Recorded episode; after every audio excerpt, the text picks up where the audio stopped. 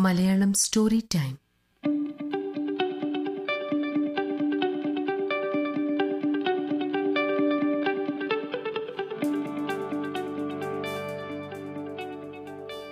നമസ്കാരം.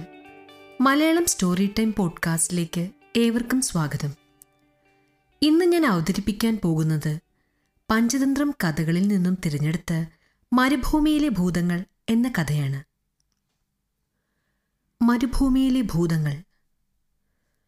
പണ്ടു പണ്ടൊരു നാട്ടിൽ വ്യാപാരികളായ രണ്ട് കൂട്ടുകാർ താമസിച്ചിരുന്നു. ഒരിക്കൽ അവർക്ക് വ്യാപാരാവശ്യത്തിനായി മറ്റൊരു സ്ഥലത്തേക്ക് പോകേണ്ടതായി വന്നു. രണ്ടുപേർക്കും ഏകദേശം അഞ്ഞൂറ് കാളവണ്ടികൾ വീതമുണ്ടായിരുന്നു അവർ രണ്ടാളും ഒരേ സമയം ഒരേ സ്ഥലത്തേക്ക് യാത്ര ചെയ്താൽ ഉണ്ടായേക്കാവുന്ന തിക്കിത്തിരക്കുകളും ബുദ്ധിമുട്ടുകളും കാരണം ഒരാളുടെ സംഘം ആദ്യം പോകട്ടെ എന്ന തീരുമാനത്തിലെത്തി.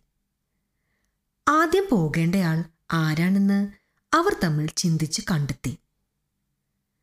ആദ്യം പോയാൽ തനിക്ക് കിട്ടുന്ന പ്രയോജനങ്ങളെക്കുറിച്ച് ഓർത്ത് ആ വ്യാപാരി സന്തുഷ്ടനായി.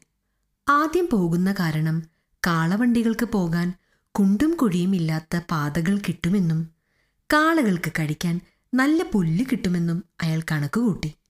മാത്രമല്ല തങ്ങൾക്ക് കഴിക്കാൻ വേണ്ടത്ര പഴങ്ങളും പച്ചക്കറികളും കിട്ടുമെന്നും അങ്ങനെ തന്റെ നേതൃത്വത്തെ കൂടെയുള്ളവർ പ്രശംസിക്കുമെന്നും അയാൾ കണക്കുകൂട്ടി.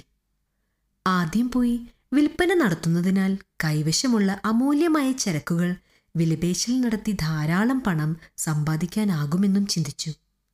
രണ്ടാമത്തെ വ്യാപാരി അല്പം കൂടെ സൂക്ഷ്മതയോടെ ചിന്തിച്ചു. ആദ്യം പോകുന്ന കാളവണ്ടികൾ കാരണം പാതകൾ നിരപ്പാവുകയും തങ്ങളുടെ സഞ്ചാരം സുഗമമാകുകയും ചെയ്യും.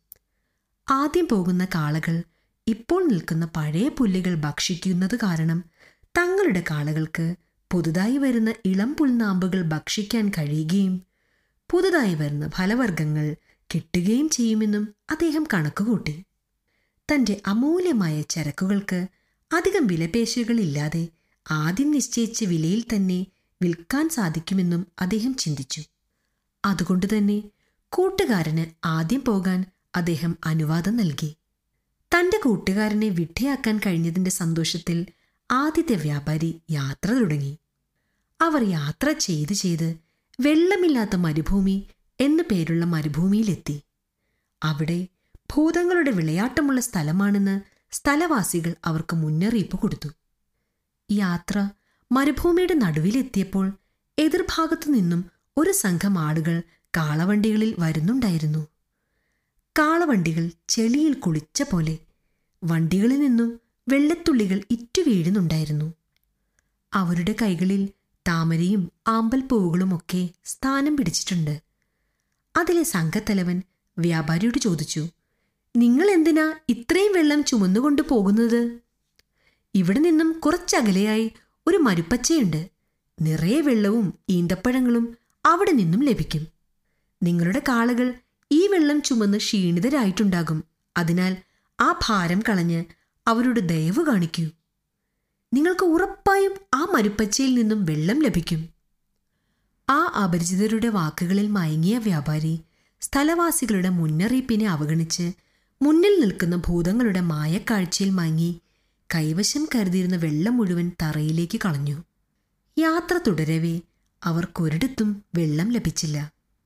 തങ്ങൾ വിഡ്ഢിയാക്കപ്പെട്ടെന്ന് തോന്നി തുടങ്ങിയ സംഘാംഗങ്ങൾ വ്യാപാരിയെ കുറ്റം പറയാനും തുടങ്ങി. ആ ദിവസത്തിന്റെ അവസാനം വെള്ളം കിട്ടാതെ ഭക്ഷണം പാകം ചെയ്തു കഴിക്കാനാകാതെ കാളകളും മനുഷ്യരും തളർന്നു. കാളകൾ വണ്ടി വലിക്കാൻ കഴിയാതെ കുഴഞ്ഞു. ഒടുവിൽ എല്ലാവരും വല്ലാതെ തളർന്നുറങ്ങി. രാത്രിയിൽ തങ്ങളുടെ യഥാർത്ഥ രൂപം പൂണ്ട ഭൂതങ്ങൾ ആ മനുഷ്യരെ എല്ലാം കൊന്നു ഭക്ഷിച്ചു. മാസങ്ങൾക്ക് ശേഷം രണ്ടാമത്തെ വ്യാപാരിയും ആ വഴി എത്തി.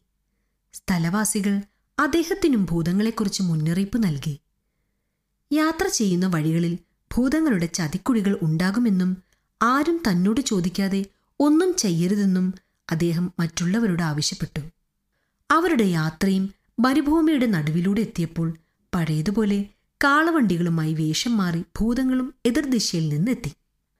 ആദ്യത്തെ വ്യാപാരിയോട് പറഞ്ഞ കള്ളങ്ങൾ അതേപടി ഇവരോടും പറഞ്ഞ് വെള്ളം കളയാൻ ഉപദേശിച്ചു. പക്ഷേ അതുപോലൊരു മരുഭൂമിയിൽ അവർ പറയുന്നത് പോലൊരു മരുപ്പച്ച ഉണ്ടാകാൻ സാധ്യതയില്ലെന്നും അതുകൊണ്ട് തന്നെ ഈ വന്നിരിക്കുന്നത് ഭൂതങ്ങളായിരിക്കുമെന്നും ബുദ്ധിമാനായ വ്യാപാരി ചിന്തിച്ചു. അടുത്ത് മറ്റൊരു ജലസ്രോതസ് കാണാതെ കയ്യിൽ കരുതിയ വെള്ളം കളയാൻ തങ്ങൾ തയ്യാറല്ലെന്ന് അദ്ദേഹം ഭൂതങ്ങൾക്ക് മറുപടി നൽകി. ഇനി യാത്ര ചെയ്യുന്ന വഴികളിൽ വെള്ളം കണ്ടാലും അത് ഭൂതങ്ങൾ സൃഷ്ടിച്ച മായക്കാഴ്ചയാകാൻ സാധ്യതയുണ്ടെന്ന് കൂടെയുള്ളവരെയും അദ്ദേഹം പറഞ്ഞു മനസ്സിലാക്കി. അപരിചിതരുടെ വാക്കുകൾ കേട്ട് തങ്ങളുടെ പക്കലുള്ള വെള്ളം നഷ്ടപ്പെടുത്തിയാൽ വെള്ളമില്ലാതെ ആഹാരം പാകം ചെയ്തു കഴിക്കാനാകാതെ എല്ലാവരും തളർന്നു പോകുമെന്നും അയാൾ അവരെ ഓർമ്മിപ്പിച്ചു. യാത്ര തുടർന്ന അവർ ആദ്യം പോയ വ്യാപാര സംഘം കൊല ചെയ്യപ്പെട്ട സ്ഥലത്ത് എത്തുകയും അവിടെ ചിതറിക്കിടക്കുന്ന ശരീരാവശിഷ്ടങ്ങളൊക്കെ കണ്ട് സത്യം തിരിച്ചറിയുകയും ചെയ്തു. ആദ്യത്തെ വ്യാപാര സംഘത്തിലെ കാളവണ്ടികളും വിലപിടിപ്പുള്ള വസ്തുക്കളും അവിടെ തന്നെ ഉണ്ടായിരുന്നു. അവയൊക്കെയും രണ്ടാമത്തെ സംഘത്തിന് കിട്ടുകയും ശ്രദ്ധയോടെ യാത്ര ചെയ്ത് അവർ ലക്ഷ്യസ്ഥാനത്ത് എത്തിച്ചേരുകയും ചെയ്തു. വിജയകരമായി വ്യാപാരം നടത്തിയ അവർ സുരക്ഷിതരായി സ്വന്തം വീടുകളിൽ മടങ്ങിയെത്തി സന്തോഷകരമായ ജീവിതവും തുടർന്നു. നന്ദി.